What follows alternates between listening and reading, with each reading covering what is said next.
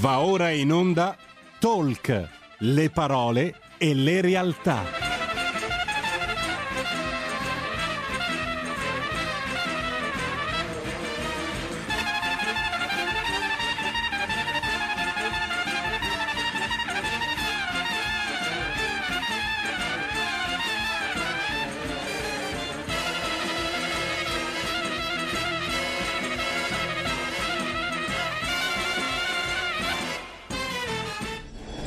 Sara Garino conduce Alto Mare. Le notizie, i protagonisti, i fatti, le opinioni, anche le vostre.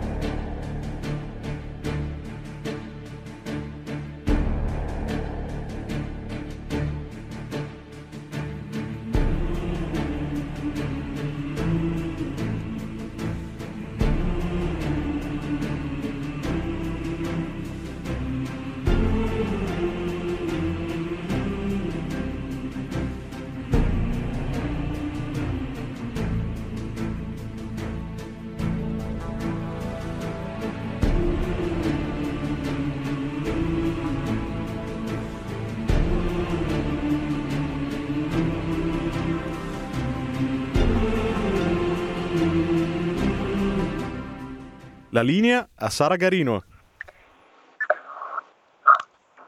E buongiorno, benvenuti per una nuova puntata di Alto Mare. Grazie al solito alla nostra regia dove quest'oggi abbiamo al timone Giulio Cesare Carnelli e anche il nostro Federico.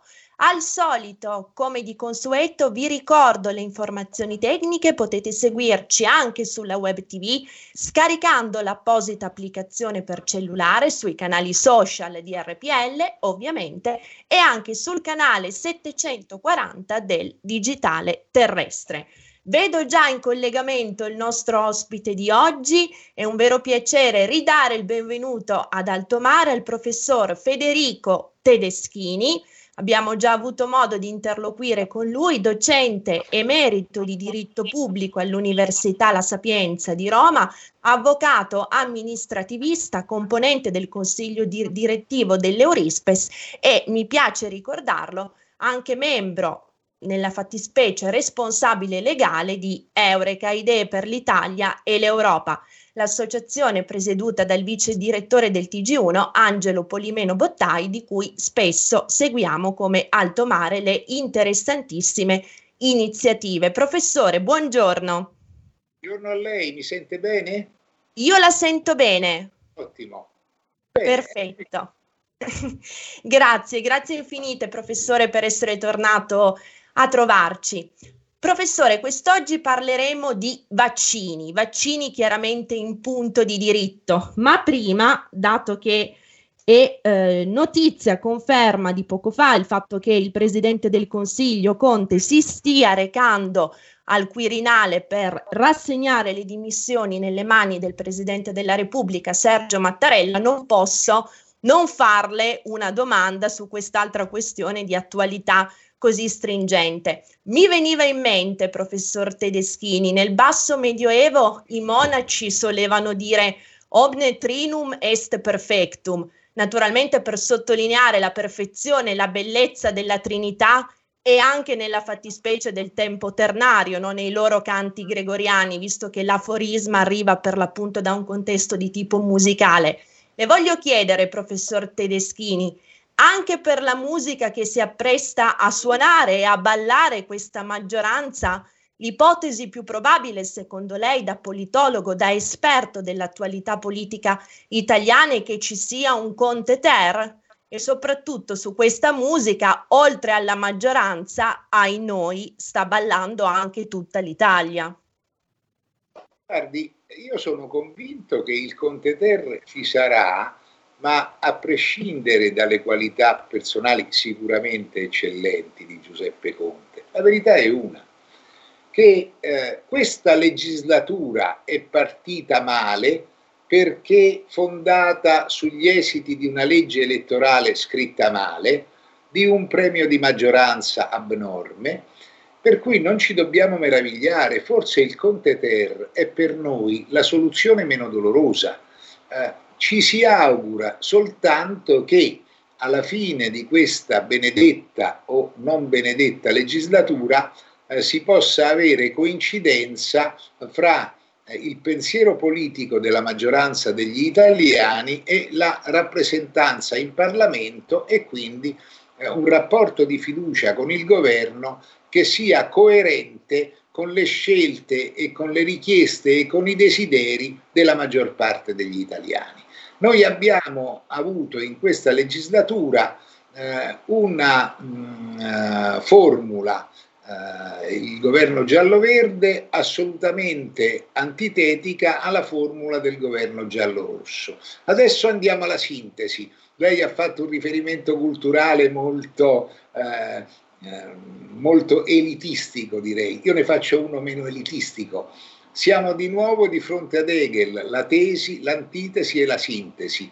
Se il Conte Ter è la sintesi di tesi e antitesi, forse le cose potrebbero leggermente migliorare, ma che le cose stiano ehm, in una condizione preoccupante lo dimostra proprio l'oggetto del nostro incontro di oggi, no, che non è i vaccini, ma è la mancanza dei vaccini. Ha ragione, ha ragione, professor Tedeschini. La mancanza dei vaccini, per l'appunto. Vengo subito alla domanda più calda. Dato che questo contratto con le multinazionali, con la Pfizer, con AstraZeneca, è stato sottoscritto dalla Commissione europea, quindi a livello di organismo internazionale, è possibile per l'Italia in punto di diritto intentare una causa e con quali modalità? E a latere di questo, professore, mi consenta di allargare un attimino l'orizzonte della domanda. A prescindere dalle considerazioni tecniche, giuridiche che argomenterà lei, in, tutto, in tutte queste cose a cui abbiamo assistito in questi giorni, non ha l'impressione che davvero lo Stato si sia comportato in maniera un pochettino passiva, lassa, quasi si fosse scoperto, ecco, mi lasci dire, un vaso di coccio in mezzo a vasi di ferro, come se avesse perso il monopolio della, della forza, il primato della forza che dovrebbe, come dire, essere in capo per l'appunto allo Stato. Guardi, l'idea dello Stato eh, detentore del monopolio della forza è, come lei sa, un'idea ottocentesca è quella che poi è alla base del costituzionalismo e delle costituzioni, scritte e non scritte.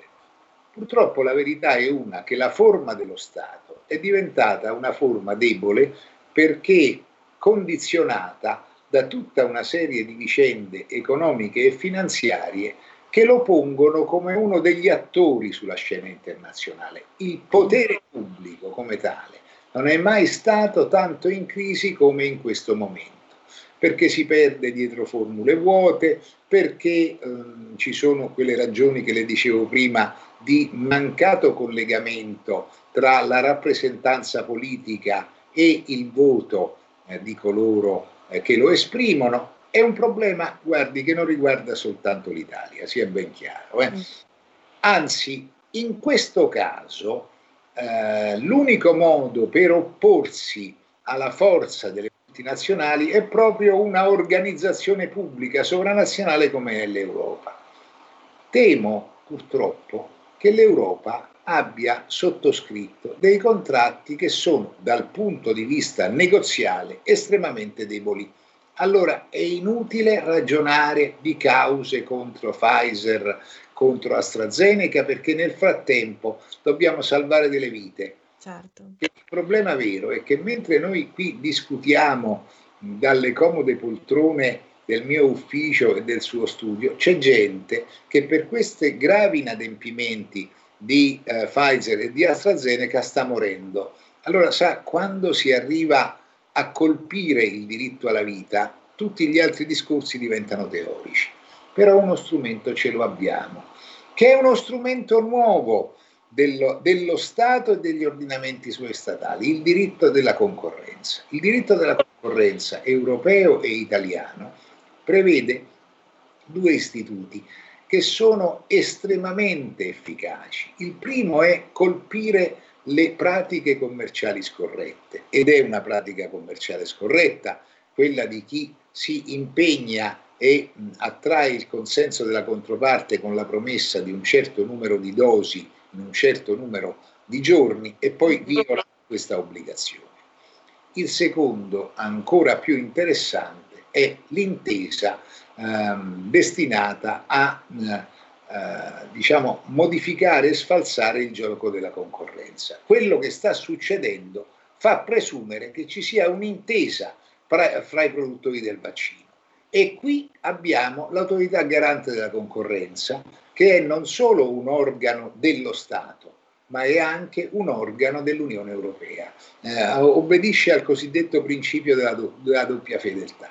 Per me ci sono tutte le condizioni perché l'autorità garante della concorrenza apra immediatamente una istruttoria nei confronti di Pfizer e nei confronti di AstraZeneca. Non capisco sinceramente perché non l'abbia ancora fatto, dato che i giornali ne parlano almeno da qualche settimana di questa vicenda, eh, in esito della quale potrà elevare delle sanzioni pecuniarie che sono pari al profitto eh, realizzato da AstraZeneca e da Pfizer eh, ove venga accertata l'intesa, altrimenti se non è accertata resta sicuramente la pratica commerciale scorretta.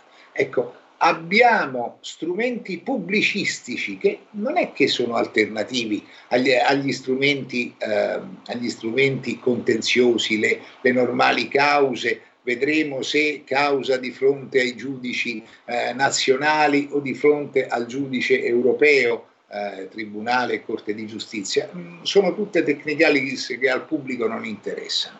Al pubblico e soprattutto a queste potenti controparti interessa una sola cosa, vedere una reazione che le può colpire pesantemente. Un'altra cosa che secondo me deve essere fatta è un immediato intervento eh, degli organismi che si occupano del, compro- del controllo farmaceutico. Eh, Pfizer in particolare ha decine di prodotti che sono assoggettati ad autorizzazione dello Stato. Mm. Queste autorizzazioni vengano sospese in attesa di accertamenti sull'affidabilità del eh, fornitore e eh, si scelgano mh, farmaci alternativi. Occorre rispondere con violenza alla violenza di chi sta mettendo in ginocchio l'Italia e non solo l'Italia, sta mettendo in ginocchio anche noi due che stiamo parlando. Certo. Perché sono ultra settantenne che mi aspettavo nel giro di un paio di settimane di ricevere il vaccino, so che se ne parlerà tra qualche mese, mi posso anche permettere un viaggio all'estero, ma eh, io penso a chi non se lo può permettere. È nostro dovere non essere egoisti stavolta. Certo, assolutamente professore, anche perché come ricordava lei, in mezzo a tutto questo bailam le previsioni funeste di ieri ci dicono che questo ritardo che per gli ultra ottantenni ammonterà minimo a quattro settimane, quindi un mese, rischia di comportare una ulteriore spirale di decessi che purtroppo vengono paventati attorno alle 10.000 unità, quindi 10.000 persone che in Italia avremmo potuto salvare se il piano dei vaccini fosse stato onorato e mantenuto nella, nella tempistica che, come ricordava lei, le stesse multinazionali hanno eh, come dire, garantito, hanno assicurato nella negoziazione, nella sigla del contratto? Tenga anche conto che ci sono dei profili di carattere penale che sono interessanti, uh-huh. perché noi conosciamo una certa giurisprudenza sulle stragi, è vero? Eh, stragi colpose, stragi non colpose, casi che tutti conosciamo. Eh, qui siamo di fronte a comportamenti che eh, possono causare centinaia, se non migliaia, di ulteriori decessi. Che il giudice penale faccia ancora una volta il proprio dovere aprendo fascicoli nei confronti di chi con il suo comportamento può causare queste stragi, perché sia ben chiaro, non è credibile, è addirittura offensivo mh, eh, dichiarare che eh, i ritardi nella fornitura delle dosi vaccinali è dovuta a ristrutturazioni degli impianti. Ma dico eh, società eh, di questo livello organizzativo non sapevano quando hanno sottoscritto i contratti che avrebbero dovuto ristrutturare i loro impianti. Certo. Veramente una argomentazione prima ancora che ridicola, offensiva nei confronti di chi la riceve ed è la prova della forza di eh, questi soggetti, dell'abuso di questa forza e gli abusi, gli stati di diritto o quello che ne resta debbono punirli se vogliono rimanere stati. Esatto, professore. Infatti, come giustamente anticipava lei, nel momento in cui si stipula un contratto per il nostro codice, per l'appunto dei contratti pubblici, si dà per assodato che eh, il contraente, diciamo, sia dotato di tutti i requisiti tecnici e funzionali necessari per poter assolvere alle obbligazioni di cui al contratto. Quindi come giustamente ha sottolineato lei, se avevano necessità di ristrutturare il loro impianto, non si capisce perché la cosa sia venuta fuori soltanto in questo mo- momento. Non c'è dubbio, eh, tenga conto che si continua a perseguire questa tesi, addirittura si fanno promesse eh, secondo le quali eh, questi ritardi verranno eh, compensati da eh, maggiori dose di vaccino eh, consegnate, queste promesse ogni giorno vengono modificate. Eh, si è detta una cosa anch'essa al limite del ridicolo, che i contratti non prevedono le boccettine, ma prevedono le dosi. Eh, per sembrerebbe che le boccettine eh, possano contenere più dosi di quelle che erano indicate nei contratti, cioè sono delle argomentazioni che veramente nascondono eh, o c'è il presupposto eh, il, che nascondano o ci sono le condizioni per accertare se effettivamente nascondono delle operazioni per le quali il vaccino, l'Europa ha pagato una certa cifra, è stato dirottato verso altri paesi eh, che pagano cifre maggiori. Cioè, mm-hmm. questo è un momento nel quale il profitto diventa davvero un elemento criminogeno, se non addirittura criminale. Mm-hmm. Ecco, ma dal punto di vista delle tempistiche, professor Tedeschini, eh, quanto potrebbe volerci per eh, mettere sotto torchio? Ah, beh, ecco, io pensavo quanto potrebbe volerci per risolvere la questione. Eh. Guardi, eh, se l'autorità garante della concorrenza in Italia e le autorità europee si muovono con estrema tempestività, eh, non attendendo la fine di negoziati più o meno segreti che si stanno sicuramente tenendo in questi giorni, eh, sicuramente eh, è un problema di eh, qualche mese. Però tenga conto che l'apertura di questo tipo di procedimenti è talmente preoccupante per il destinatario che io penso che una volta che si dia notizia dell'apertura, i destinatari qualche cosa per mh, contenere i danni, perché ormai i danni sono stati fatti, eh, sia ben chiaro, non sono certo. contenibili, eh, ma mh, non sono annullabili, ma sono contenibili. Mh, qualche cosa può avvenire, ma occorre che il garante della concorrenza si muova al più presto. Poi accanto all'azione del garante tutte le azioni civili che si vuole e tutti gli auspicabili interventi del giudice penale che si vuole. Ma è il garante che in questo momento deve usare dei propri poteri acquisitivi per raccogliere le prove della pratica commerciale scorretta, della eventuale possibile e credibile intesa eh, per far sì che eh, questa vicenda si risolva con il minor danno possibile, ammesso che sia anche solo ipotizzabile un minor danno. Certo, assolutamente. Eh, professor Tedeschini, dato che le consegne dei vaccini sono su base settimanale, ma la fornitura in senso lato ha una pianificazione trimestrale, nel caso a fine marzo le multinazionali avessero, diciamo, recuperato magari anche in conseguenza di queste azioni portate avanti, si spera, si auspica, dal garante per la concorrenza, ci sarebbero ancora i presupposti per un'azione risarcitoria? guardi, saremmo di fronte alla ipotesi del ravvedimento operoso, tutto sommato, mm. si chiama così. Eh, io non ho pagato delle imposte e nel momento, nel periodo in cui gli uffici finanziari stavano facendo gli accertamenti, mi sono presentato spontaneamente e ho pagato. La multa si riduce, ma eh, resta sostanzialmente tale. Il danno si riduce, si potrà eh, negoziare anche la misura del risarcimento, però il danno c'è stato ed è un danno alle casse pubbliche e ai patrimoni privati. Certo. Quindi ehm, l'azione per danni eh, io dubito che possa essere annullata, ma sa, io sono cinico.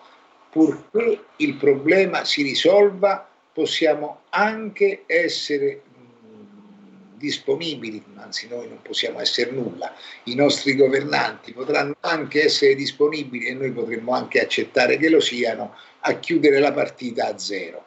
Ma bisogna muoversi con grande celerità, perché ripeto, mentre noi stiamo parlando, certo. qualcuno che o in qualche casa o in qualche letto d'ospedale sta morendo perché o morirà perché il vaccino non gli è somministrato nei tempi previsti.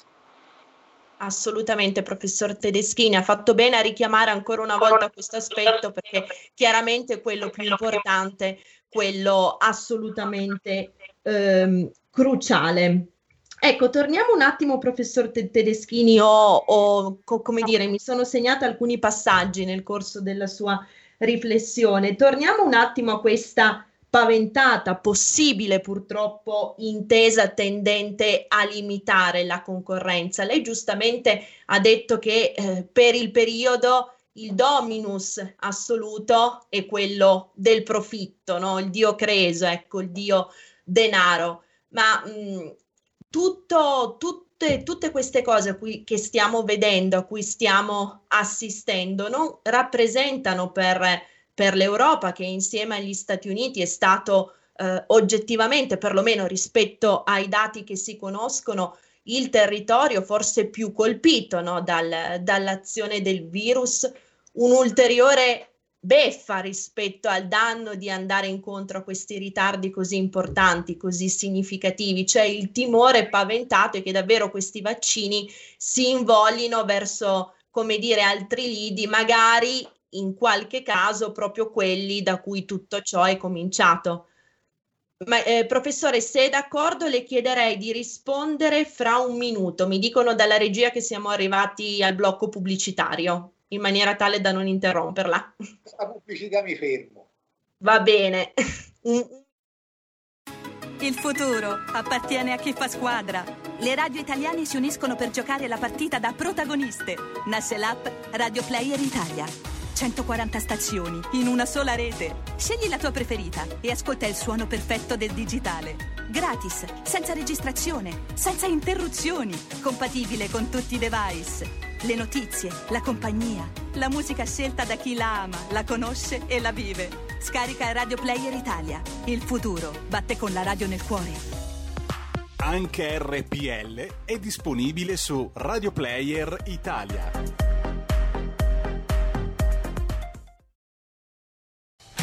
Porta con te ovunque RPL la tua radio. Scarica l'applicazione per smartphone o tablet dal tuo store o dal sito radiorpl.it. Cosa aspetti? Porta con te ovunque RPL la tua radio. Scarica l'applicazione per smartphone o tablet dal tuo store o dal sito radiorpl.it. Cosa aspetti?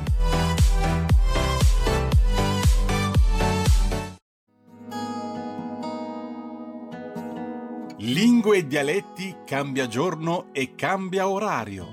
Giovanni Polli vi aspetta tutti i venerdì dalle ore 19.30. Solo su RPL, la tua radio. Ascoltate Giovanni Polli. Per sempre. Ridiamo la linea a Sara Garino. Grazie, grazie mille Federico. Bentrovati per il secondo blocco di Alto Mare, un'altra giornata densa, questa con un occhio sto sempre controllando le agenzie. In riferimento alle dimissioni di Conte, il Premier in questo momento sta interloquendo con il presidente Mattarella. Eh, ridò però il benvenuto al nostro ospite di oggi, al professor Tedeschini. Professore, tenga a mente la domanda perché mi dicono dalla regia che abbiamo un ascoltatore in linea, quindi passerei la linea al pubblico e poi torno naturalmente da lei. Pronto? Pronto? Benvenuto. Grazie. È in diretta, parli pure. Sì, volevo dire al professore che lui non è un esperto in medicina, no? Non deve influenzare tanto la gente a vaccinarsi, perché se lui ha desiderio di vaccinarsi può fare benissimo. La gente avrà sicuramente delle persone più adatte per farsi consigliare, no? Vaccino sì o vaccino no. Ci sono fior di medici, medici eh, non stupidi, qualsiasi, che curano a casa la gente, con cure alternative le curano benissimo, le guariscono tutte tutte, va bene. Scusi, eh, scusi però eh, non voglio interrompere gli interventi da parte del pubblico, però eh, l'argomento di quest'oggi non era quello dei vaccini in termini, come dire, sanitari, in termini scientifici. Il professor Tedeschini è un illustre giurista, ci sta dando il suo punto di vista in termini di diritto, che cosa comportano questi ritardi nella fornitura dei vaccini? L'ho detto chiaramente, l'ho detto, no?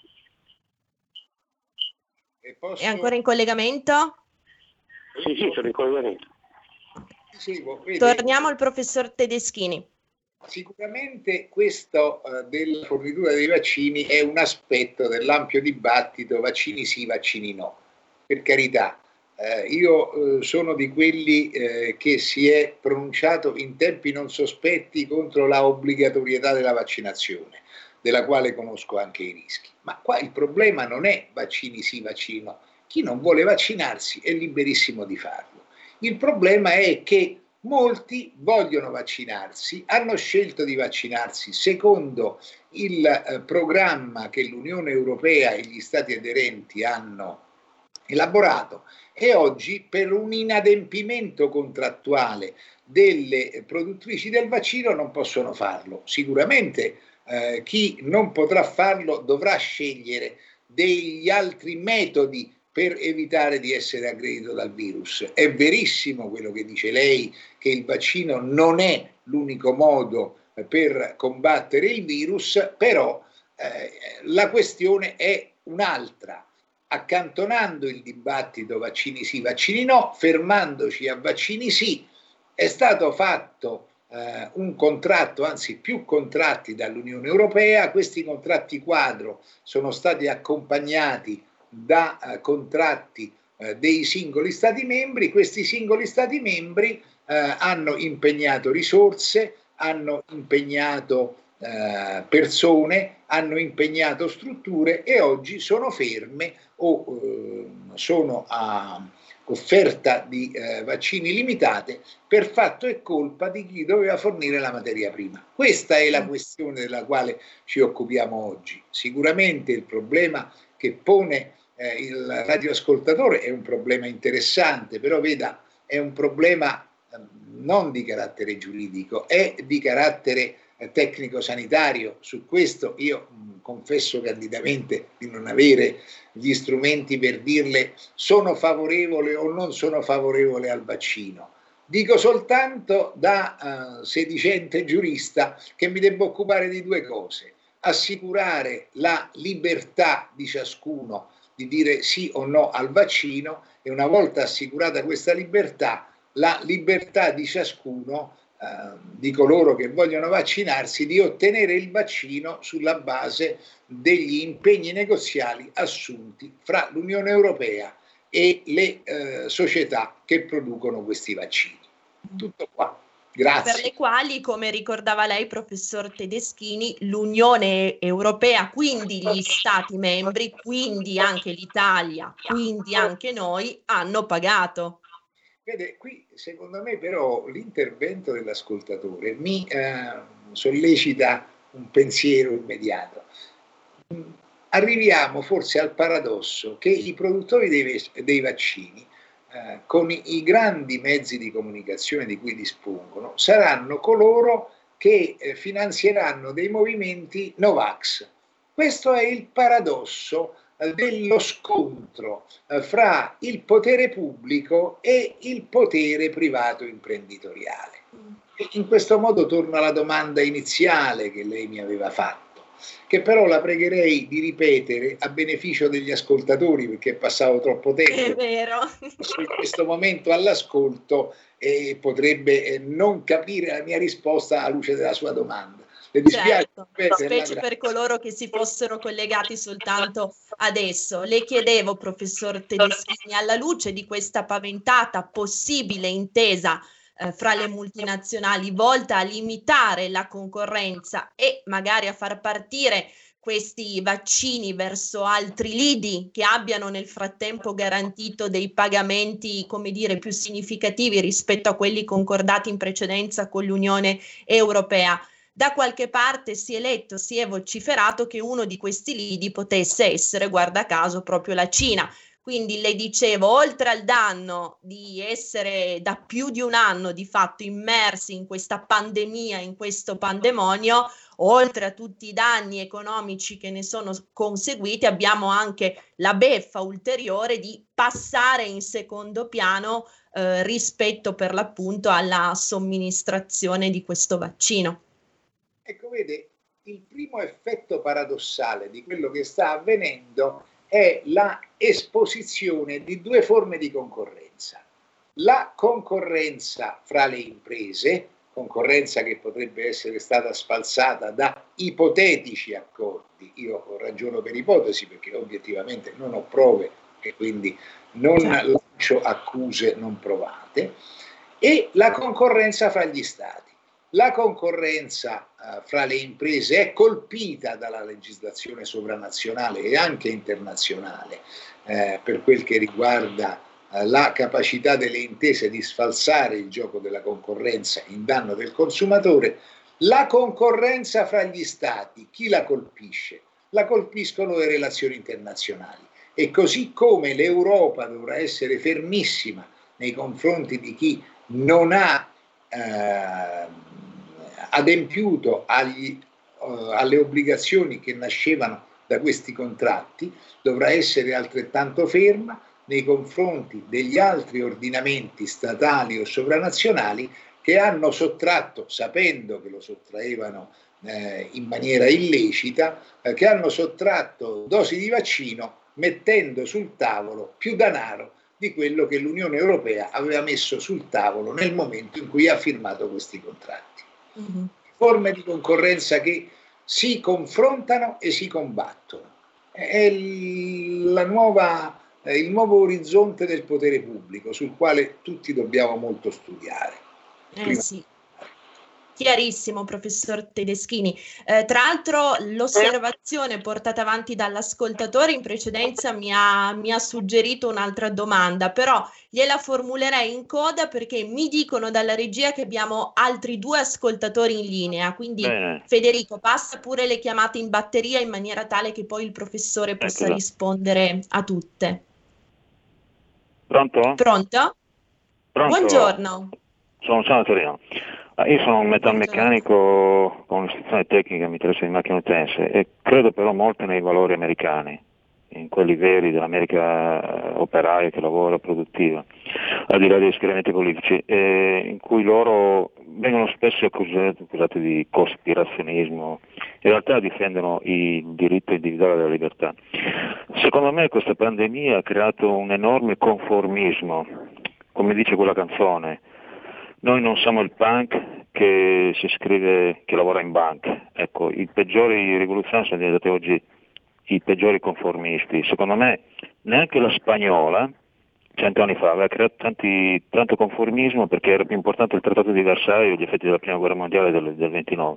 E non capisco cosa ci sia dietro questa cosa. Volevo sapere lei che è giurista, perché c'è questo fenomeno così strano, ecco, conformista rivoluzionario alla punk.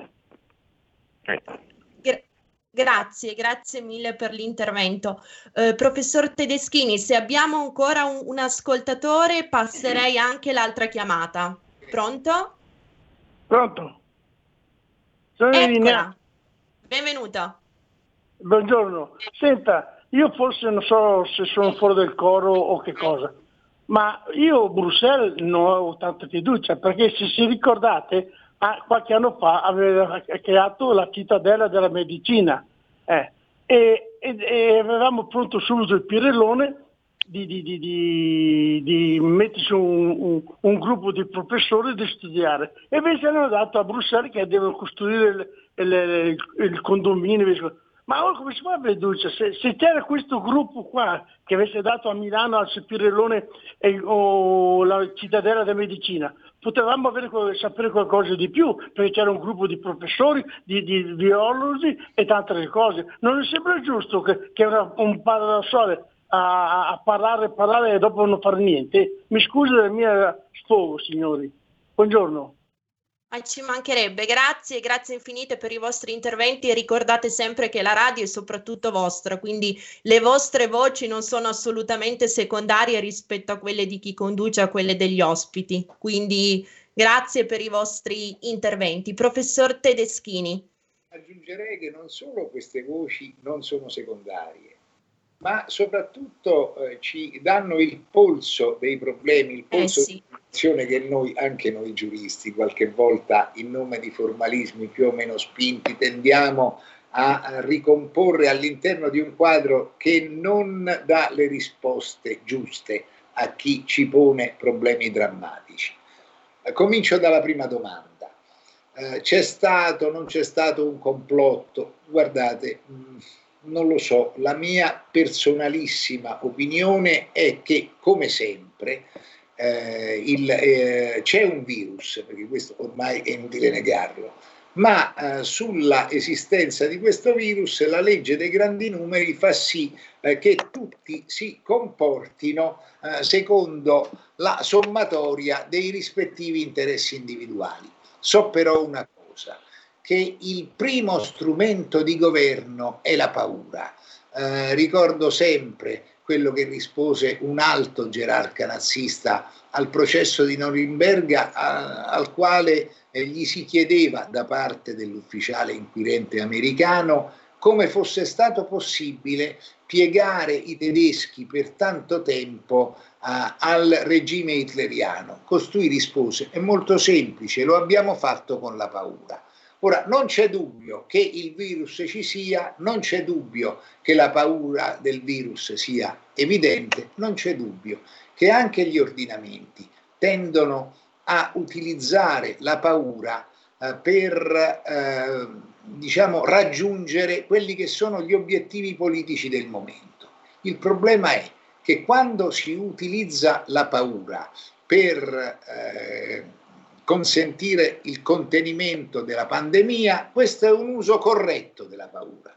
Quando si usa la paura per fare altre cose, questo è un uso scorretto, è un uso illecito, è un uso che va combattuto, invocando il diritto di resistenza dei commentatori medievali, visto che a lei ho visto piace molto la cultura del Medioevo, dal quale non siamo ancora usciti, sa? anzi nel quale forse stiamo tornando. Sulla seconda domanda, eh, il ruolo di Bruxelles. Guardi, nessuno più di me è stato critico su certi atteggiamenti dell'Unione Europea, però io so come e perché è nata l'Unione Europea dopo la guerra.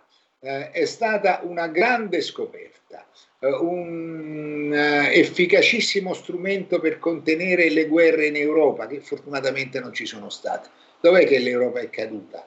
È caduta sui conti della serva, quando qualcuno ha immaginato che attraverso l'Europa noi avremmo risolto eh, una serie di eh, problemi eh, che gli stati meno forti economicamente davano agli stati più forti e li si è messi sotto. Ricordo sempre la vicenda veramente ignobile di come è stata trattata la Grecia e ricordo anche quello che è successo in Italia quando un certo signore eh, che nessuno aveva eh, eletto eh, fu nominato senatore a vita e ci riempì eh, di eh, imposte e eh, ulteriori aggravamenti eh, che ancora non riusciamo a scrollarci di dosso.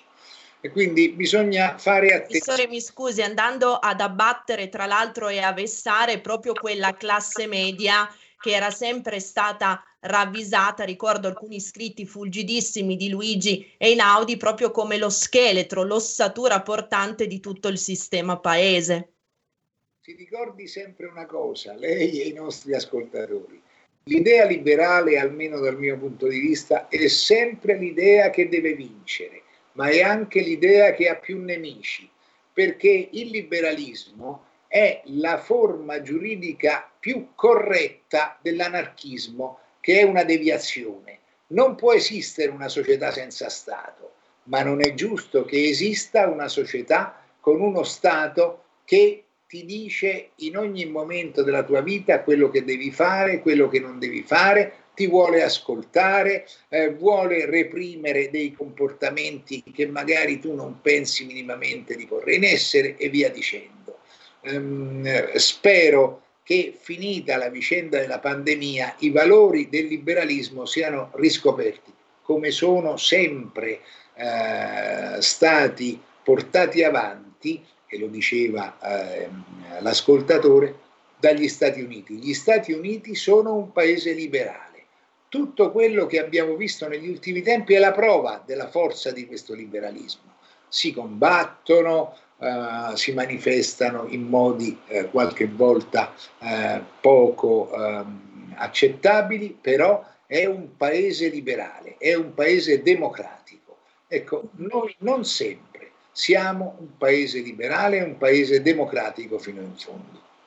Eh sì, questo è un altro argomento su cui, se d'accordo, professor Cristini, torneremo insieme. Mi interesserebbe molto conoscere anche un suo, una sua riflessione, un suo commento su, sui fatti di Capitolile, sulle prospettive naturalmente che si aprono adesso per gli Stati Uniti e per tutto l'Occidente dopo l'insediamento di Joe Biden. Eh, vorrei soltanto tornare un attimo al primo intervento, all'intervento del nostro primo ascoltatore, ecco, sui metodi di cura, di terapia alternativi. Proprio ieri la Germania ha acquistato da una multinazionale che tra l'altro è sita nel Lazio, che pochi lo rammentano, ma è un polo di eccellenza per quanto concerne il settore farmaceutico e in prospettiva, se ci fossero investimenti, come dire, importanti, significativi e la giusta attenzione da parte del governo, potrebbe esserlo ancora di più. Dicevo, sono partite 200.000 dosi di anticorpi monoclonali. Una, ter- una, terapia, un metodo di cura in cui l'Italia è fortemente avanti rispetto agli altri competitor europei, avanti dal punto di vista della ricerca, ma non dal punto di vista, come dire, dell'implementazione e dell'utilizzo. Anche in questo caso, e qui mi ricollego non solo all'intervento dell'ascoltatore, ma anche a quello che diceva lei, c'è l'impressione che, come dire, da noi si facciano concretamente le cose, gli studi, le, le ricerche, le produzioni e poi tutto questo parta Uh, mi lascio utilizzare questo avverbio candidamente, ecco, riprendo quello che ha scritto lei la scorsa settimana in un articolo pubblicato dalla discussione, partano candidamente dal nostro paese verso altri lidi che evidentemente si dimostrano più scaltri no? nell'accaparrarsi anche in previsione futura forniture potenzialmente utili, molto utili. Non è un problema solo di scaltrezza, è un problema mm. di efficienza che l'apparato amministrativo della Germania o della Francia siano gli apparati amministrativi più efficienti in assoluto in Europa e relativamente anche rispetto a quello italiano direi che mh, è difficile trovare chi non è d'accordo. Il problema è che noi dovremmo dedicare più attenzione alla formazione degli apparati e al loro funzionamento. Ecco, perché noi abbiamo la larga parte dell'apparato amministrativo italiano che non funziona. Io mi occupo di apparati amministrativi, pensi, dal 1975. Cominciai con la, con la tesi nel 70, poi ho continuato a lavorarci, ho lavorato al Ministero della Funzione Pubblica. Gli apparati sono sempre rimasti largamente inefficienti. Eh, è forse una maledizione italiana, non so che dirle. Guardi, la politica c'entra fino ad un certo punto, perché il problema è anche la qualità eh, degli studi che si fanno sugli apparati. Mm, partecipai alla redazione eh, 40 anni fa del rapporto Giannini, il rapporto Giannini, allora ministro della funzione pubblica, continua ad essere da tutti osannato come il rimedio di tutti i mali, osannato e non attuato, perché i nostri eh, parlamenti, quelli che si sono succeduti negli anni, e i nostri governi che si sono succeduti negli anni, si sono occupati di ben altro non si sono occupati della rinnovazione degli apparati. Spero che almeno su questo la pandemia ci abbia insegnato qualche cosa. E speriamo, professore, tra l'altro grazie per gli spunti, questo è un altro tema su cui vorrò sicuramente tornare con lei. Eh, siamo quasi alla chiusura, abbiamo circa dieci minuti, mi dicono dalla regia che c'è ancora un ascoltatore in linea. Sì, buongiorno a tutti e due, Lisetta. Allora, Benvenuta. Mh, per questi, grazie a lei, eh, vaccini, c'è chi lo vuol fare e chi non lo vuol fare. Secondo me hanno salvato milioni di persone e sono parte dello sviluppo civile. Poi termino dicendovi che il Covid dovrebbe rappresentare l'occasione per rileggere la storia, anche attraverso il nesso che lega demografia, medicina e sviluppo civile. Tutto qua, vi saluto, buona giornata. Grazie, grazie infinite Elisetta per i suoi interventi. Professor Tedeschini. Eh, vede, è bello sentire questi interventi perché ci rendiamo conto che mentre noi discettiamo di cose che si vedono nel cielo, le persone si confrontano con i problemi reali. Io credo che avessero veramente ragione eh, i greci quando prendevano le persone per strada e le mettevano nel loro Parlamento perché queste sono le questioni. Ora si può essere d'accordo, si, non, si può non essere d'accordo sui vaccini, però il problema di base è che chi lo vuole fare deve attraverso l'opera dello Stato poterlo fare. Chi non vuole farlo deve poterlo non fare e ricorrere anche a strumenti alternativi. Chi invece, eh, esercitando una libertà di pensiero che sempre difenderò, eh, negherà addirittura l'esistenza eh, del virus deve poter continuare a negarlo, però non può porre in essere dei comportamenti che ledono la libertà di coloro che invece ritengono che eh, il virus eh, circoli in questo momento per il mondo e continui a circolare con eh, le evidenze eh, che tutti quanti abbiamo sotto gli occhi. Certo, chiarissimo, professor Tedeschini. Eh, in questi pochi minuti Vorrei tornare, se vogliamo, riavvolgere il nastro e tornare all'apertura, no? Questo contratto con le multinazionali sottoscritto dalla Commissione europea, sappiamo che è segretato, non si conoscono tutte le clausole, tutto ciò che ha costituito un po' il contorno della stipula di questo contratto. Eh, vorrei chiederle, il diritto alla conoscenza, questo tanto vituperato diritto alla conoscenza, che tra l'altro è considerato il perno dello Stato di diritto, non dovrebbe tornare prepotentemente a essere uno, come dire, eh, dei, degli aspetti cardine cruciali di una ripartenza dopo la pandemia, cioè partire da qui, partire da quello che stiamo vivendo per promuovere a chiare lettere e con intensità la necessità improcrastinabile di conoscere le cose, di conoscere quegli aspetti sui quali dai decisori vengono poi prese iniziative e decisioni che condizionano la vita di tutti. Ma vede, qui bisogna essere un po' strategici. Mm. Eh, noi abbiamo troppo bisogno in questo momento di una unione di fatto fra gli stati europei per andare a colpire la discutibile scelta della, degli organi dell'apparato dell'Unione Europea di non averci fatto leggere il contratto. Noi parliamo di qualche cosa che non conosciamo.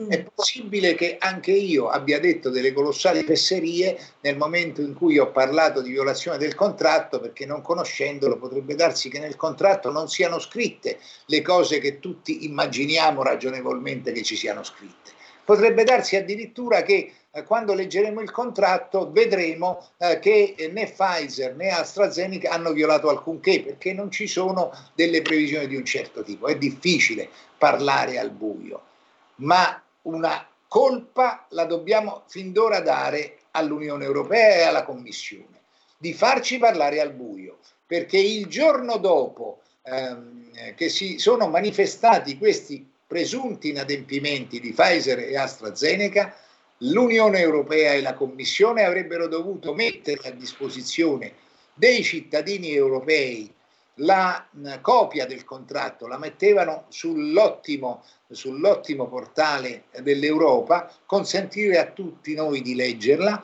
di valutarla, se necessario di criticarla, di, um, di uh, suggerire miglioramenti, di suggerire misure per evitare che continui uh, questa vicenda veramente vergognosa. Invece stiamo ancora fermi, si discute molto, arrivano comunicati, ci sono critiche, inter, eh, c'è l'intervista della van der Leyen che dice cose assolutamente condivisibili da me, però a me che sono uno che lavora sulle carte mi manca la carta.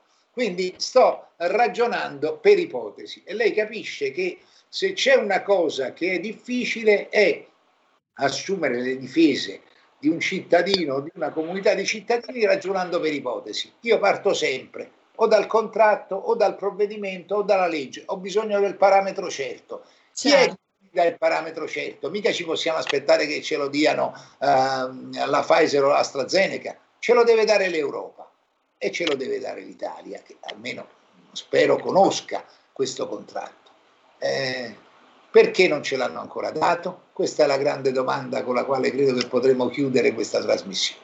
Eh sì, Grazie, grazie davvero professor Maschini per i suoi interventi chiarissimi e interessantissimi, ha aperto molti, molti fronti, l'aspetto qui per una prossima puntata di, di Alto Mare per continuare ad approfondirli insieme a lei e soprattutto insieme al nostro pubblico. Sempre che non mi becco il virus. No, per carità, ci mancherebbe professore, facciamo gli scongiuri. Grazie. Grazie. Grazie. Grazie davvero, buon lavoro. Grazie naturalmente a tutti voi che ci avete seguito, grazie a Giulio Cesare e a Federico in regia. Come dico sempre al termine, siate i vostri sogni e buon proseguimento con i programmi di RPL. Grazie.